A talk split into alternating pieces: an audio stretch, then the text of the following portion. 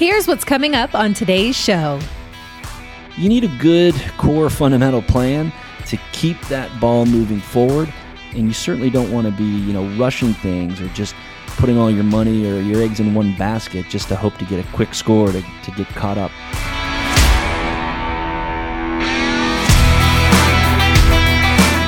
When it comes to your finances, you don't want to be at a disadvantage. Tim Dyer can help. He's a wealth manager specializing in retirement planning and investment management, and he can be that financial coach that helps you achieve your goals in retirement. This is Retirement Power Play. Well, glad to have you back on the Retirement Power Play podcast. I'm Ben George. He's Tim Dyer, Dyer Wealth Management there in San Diego. And Tim, obviously, we, we are sports fans. I mean, if you just want to look at the podcast name and you know that. And I know we're going to have to talk some some hockey at some point, but uh, football right now we're we're in the thick of football season recording this, and mm-hmm. uh, and it's been a, a, fun year so far, um, both college and professionally. But uh, is it is it something that you kind of seek out on the weekends, viewing wise? Yeah, it's changed a little bit. Uh, I, with the two boys on Sunday, we're uh, I'm a I'm a Patriots guy. So uh, after growing up in New England, the Patriots play at one there, so it's ten o'clock here. So we're doing kid stuff on Sunday morning. Uh, but make no mistake about it, that uh, that game is usually on in the background. Uh, so I'm, I'm I'm trying to keep track of it, but. Um, yeah, I always thought those. It was uh, weird for me coming from the East Coast to always uh, to, to, to watch sports, but especially NFL on Sundays just with the time difference. It, it, takes some adjusting to. I know you've been out there for a while now. You're probably used to it. But when games would kick off at uh, 9, 10 in the morning, depending on what sport you're watching, it was always a little unique. Uh, well, let me tell you something. If you haven't if you haven't gotten up on a Sunday morning and you know instead of heading right to the chicken wing factory or whatever you know pub that you go to, you go down and get yourself one of those nice big breakfast burritos down by the beach and you settle in there for some football. There's nothing like it. Um, times have changed a little bit, but it's nice to even if you're watching the game one o'clock and you got you still got your whole day ahead of you to hit the beach or spend yeah. some additional time with the family. So uh, I, will take it early all day long. That's what's great about it. Yeah, there's a trade off, but uh, it is nice to have the evenings kind of to yourself. But um, I digress a little bit because what I'm what I'm want to talk about here today is is football and finance because there are you know we watch a lot of football. You have through the years. There's a lot we understand a lot of the terminology and a lot of the concepts and strategies and in the game of football, but most people don't realize that you can actually apply many of those to financial planning and retirement planning, which I think is interesting because because uh, you wouldn't really necessarily think about it, but as we break this out today, I think people will kind of shake their head in agreement, like, yeah, I guess I can kind of see that. Yeah, I think you'll find a you know you can find a lot of analogies uh, or lessons just in in in sports, which again aptly our podcast is named Retirement Power Play on a hockey reference there for our new listeners. Um, as I'm a hockey fanatic, but I'm also a sports fanatic, so let's uh, let's go your way here, Ben, and we'll do football this week, and, uh, and and we'll see. I'll say this: Ben's my college guy. He knows uh, he he knows these college games. I went to a small business school back east called Babson. We like to joke around that we never had a losing football season, but we also never had a football season. So I am envious of these guys, of of people that have these big alumni uh, affiliations with these uh, schools. So I'll live vicariously through you on the college scene. But uh, let's yeah. talk football. Yeah, let's talk retirement. Different experience football and finances. Yeah, I like that. All right. Well, I'm going to throw some concepts out to you, and uh, I want you to kind of break them down for us and apply them mm. to what you do every day. So, start with one that uh, I think everyone's pretty familiar with, especially if you watch the NFL. They got a channel named after it, the red zone, right? Mm-hmm. It's the most important area of the field for football because you need to take advantage, and you need to execute, you can't make mistakes, and you got to score touchdowns rather than field goals. So, how do we take that idea and apply it to finance? Yeah. So, okay, the red zone. Um, just for listeners that maybe aren't football fans, it's it's what we're talking about is in the usually it's the last 20 yards before you get into the end zone. Now, you think, okay, we're closer to the end zone. Um, it should be easier. But actually, all those players are now compacted in a much smaller area. So getting open and, and whatnot might be a little bit more challenging. Um, think about retirement in the same way as we get closer to an actual retirement date, the decisions that we have to make tend to get a little more compacted because any decisions that we make in the early part is going to have a big effect on some of those future years. when we're accumulating assets or you know marching the football down the field if you will you can have short-term plays long-term plays. But when we get into retirement it isn't about you know the most amount of yards you can get. It's about that income or that final goal of punching into the end zone and creating that uh, predictable income that you can live off for the rest of your life worry free and so, um, we, you know, we call it the danger zone here, uh, the retirement danger zone. And it's really that, you know, 10 years, especially five years when you're within retirement, you really need to take a look at the diff- different aspects of your money because any minor mistakes in that area can have a major impact. Um, and I'll just give you one quick example. If you're accumulating in your 401k when the market declines like it has in 2022, it's not a bad thing. You're actually picking up more shares with the same amount of money. We call that dollar cost averaging, right? It's bringing your average cost down because you're buying more shares cheaper.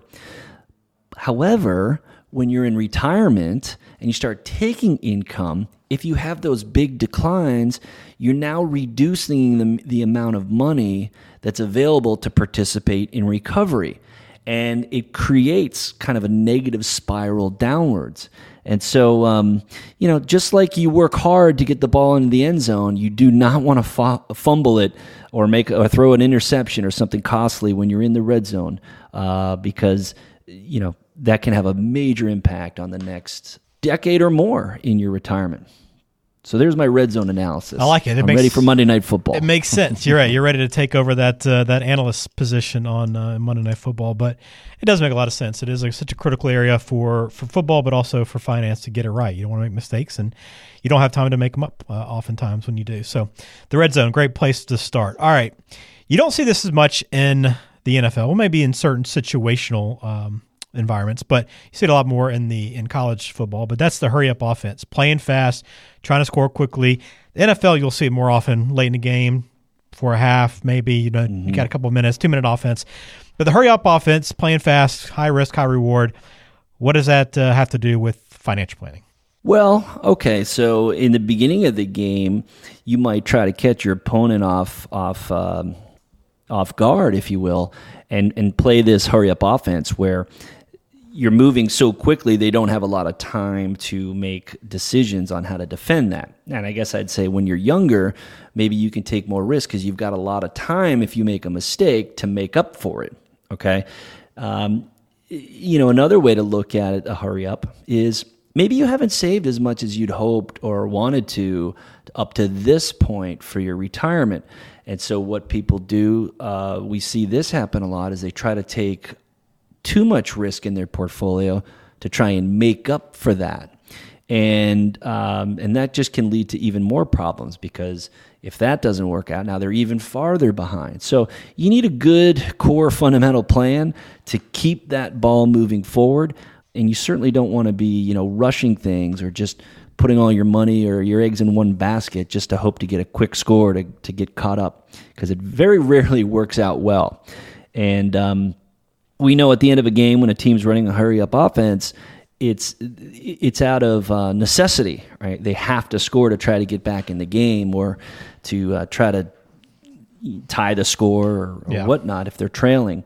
Um, and, and they're forced to that. And you might feel that way as you approach retirement that you need to hurry up.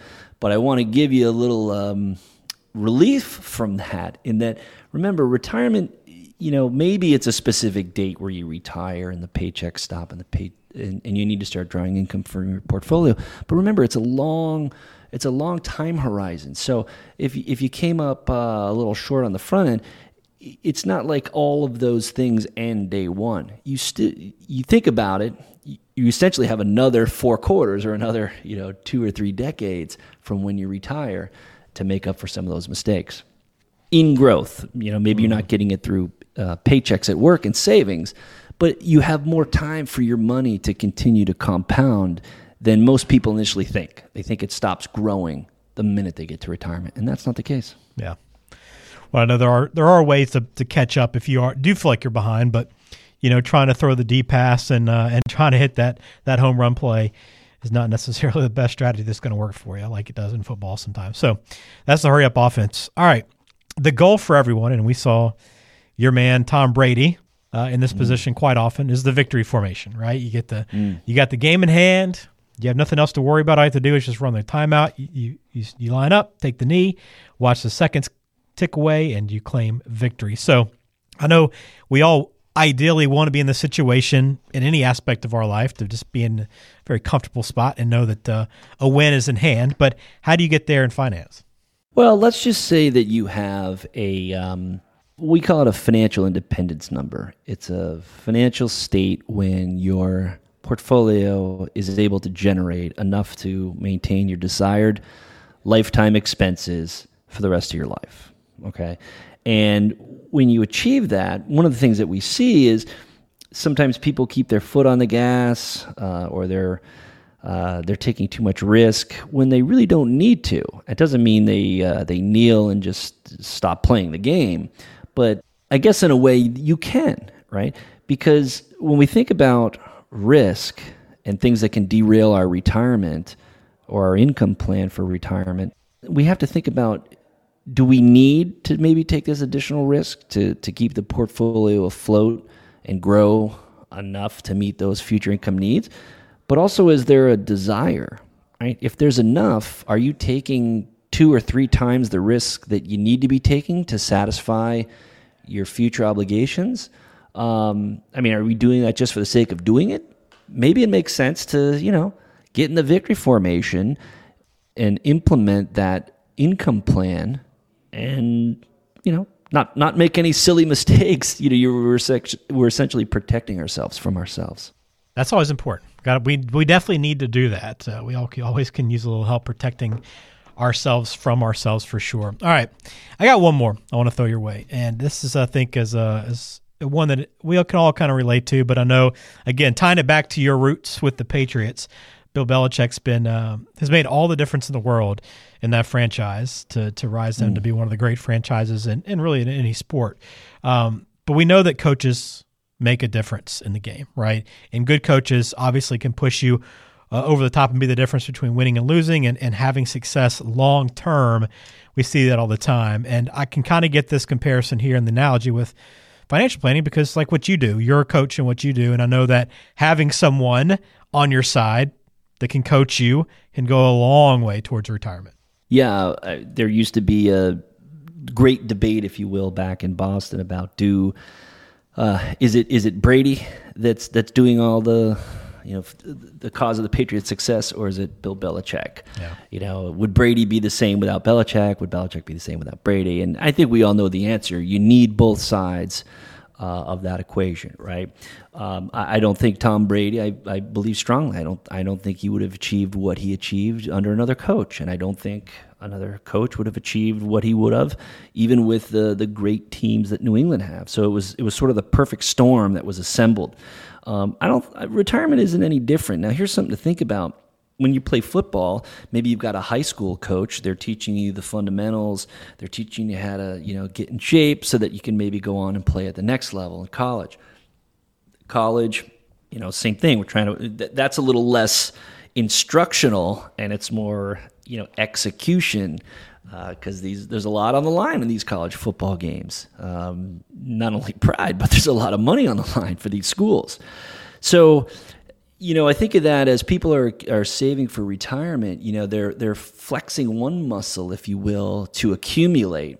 But when you get you're approaching retirement, you need a different level of coaching uh, and advice and training that's not only going to get you to, but through retirement. And I think that's kind of an important distinction. A lot of times we find people are working with advisors that are really good at, at helping you accumulate your net worth. Uh, and that's a good skill to have. We certainly have those skills as well. Uh, but they don't have they don't have any idea on how to coach somebody that's actually in retirement, how to distribute those in a tax efficient way, um, how to manage the risk, so that big declines don't derail uh, an entire retirement plan. So I, I, think you know coaches make a big, big difference. Um, again, Bill Belichick is a is a great example. There was an article that he was quoted in um, after the Seattle Super Bowl game. Now I don't know if you remember that one. Seattle's on in the red zone. Oh yeah, they're getting ready to punch it in in a somewhat hurried up offense, uh, and and it looked like they were going to go in the end zone and win the game, and time was going to run out. So the Patriots were just really on their heels, even though they had they had the lead. The odds were unbelievably high against them.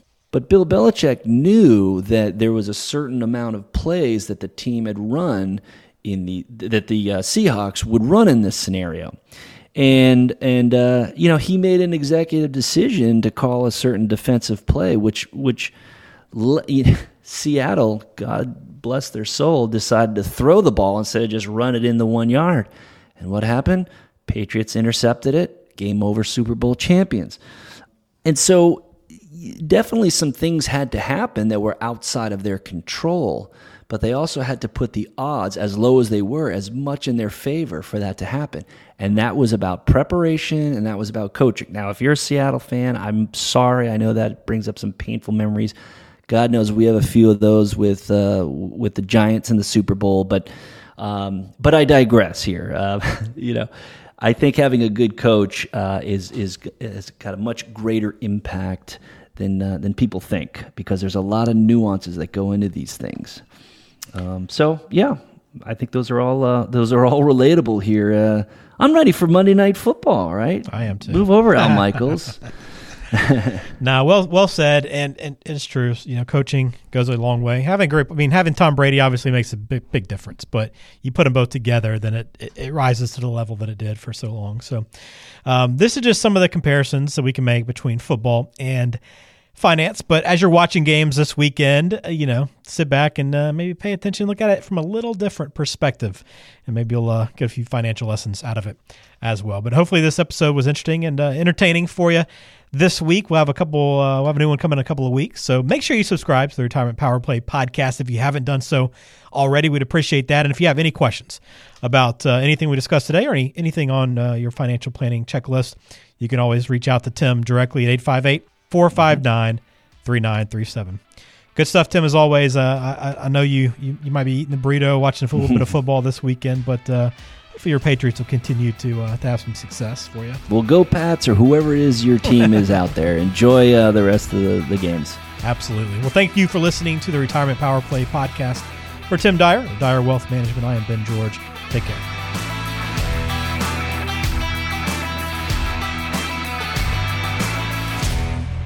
The commentary on this podcast reflects the personal opinions, viewpoints, and analyses of Sage Capital Advisors LLC DBA Dyer Wealth Management employees making such comment and should not be regarded as a description of advisory services provided by Dyer Wealth Management or performance returns of any Dyer Wealth Management investments client. The views reflected in the commentary are subject to change at any time without notice. The opinions expressed in this podcast are for general informational purposes only and are not intended to provide specific advice or recommendations for any individual or any specific security. It is only intended to provide education about the financial industry. To determine which investments may be appropriate for you, consult your financial advisor prior to investing. Any past performance discussed during this program is no guarantee of future results. Any indices referred for comparison are unmanaged and cannot be invested into directly. As always, please remember investing involves risk and possible loss of principal capital. Please seek advice from a licensed professional. Dyer Wealth Management provides advisory services through Sage Capital Advisors LLC, an SEC registered investment advisor. Advisory services are only offered to clients or prospective clients where Dyer Wealth Management and its representatives are properly licensed or exempt from licensure. No advice may be rendered by Dyer Wealth Management unless a client service agreement is in place.